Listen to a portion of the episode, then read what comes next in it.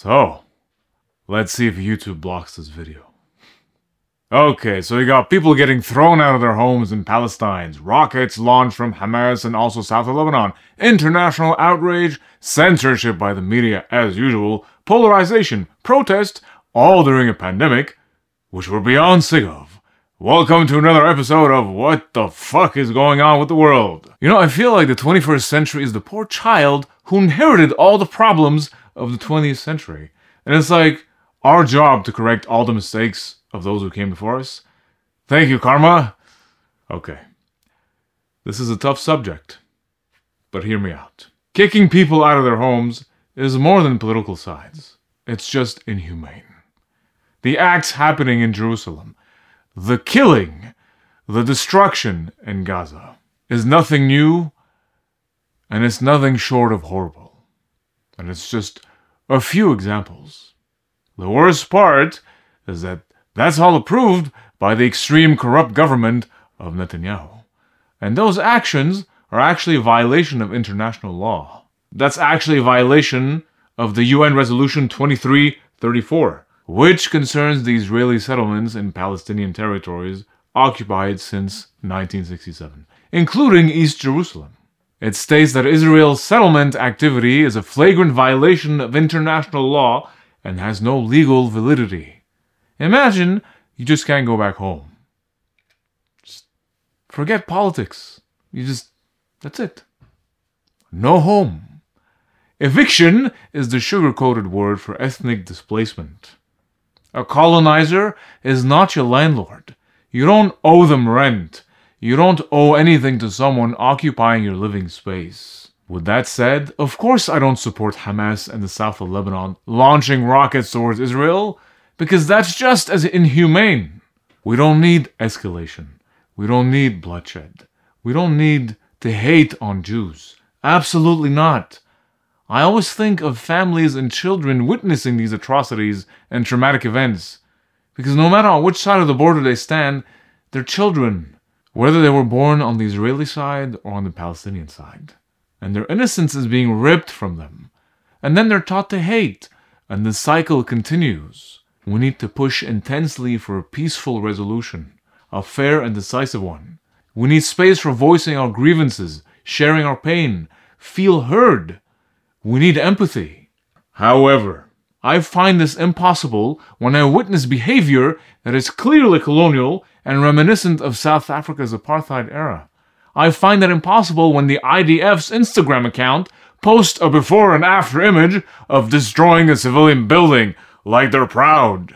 And I find it impossible when the entire US administration funds and supports a state just for its own interests and presence in the Middle East. If we look at the Middle East, I think it's about time we stop those of us who support, as most of us do, Israel in this body, for apologizing for our support for Israel. There's no apology to be made. None. It is the best $3 billion investment we make. Were there not an Israel, the United States of America would have to invent an Israel to protect her interest in the region. Israel. Israel is the single greatest strength America has in the Middle East. I always say to my friends when they say those things to you, I say, imagine our circumstance in the world were there no Israel.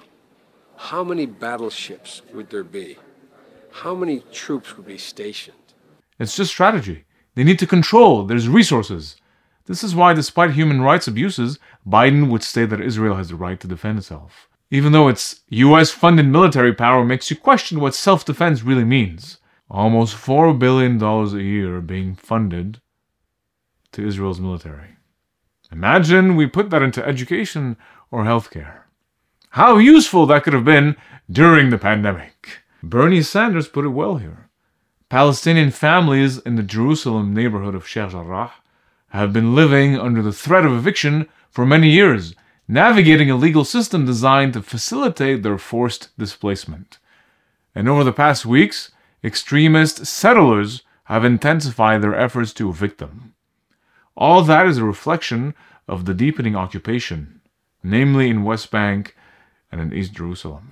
Meanwhile, the authoritarian, ultra nationalist government of Netanyahu has been scrambling to stay in power with gazillion elections, managing to polarize his own citizens. It almost feels like he wants conflict and war, so he can present himself as the hero in whom his people must give all authority. But that's backfiring. Meanwhile, Palestine continues to be ignored, unrecognized, beaten down, silenced. Even the freaking Israeli Human Rights Center recognizes this. B'Tselem, the Israeli Information Center for Human Rights in the occupied territories, word for word, states that it strives to end Israel's occupation. So you see, it's not hateful to recognize this reality. But still, there's a propaganda machine against it. With Palestine and even the whole Middle East still being made to look like it's a shitty place with evil people. That's the narrative. But we can change this narrative if we demand change. And it is changing. Support for Palestinian rights and protests against Israel's military campaign and occupation are happening around the world, the entire globe. This is the way forward to pressure governments and make them prioritize this issue. Because they won't do it on their own. They still think they're better at making decisions for the people. But it's never decisions with the people.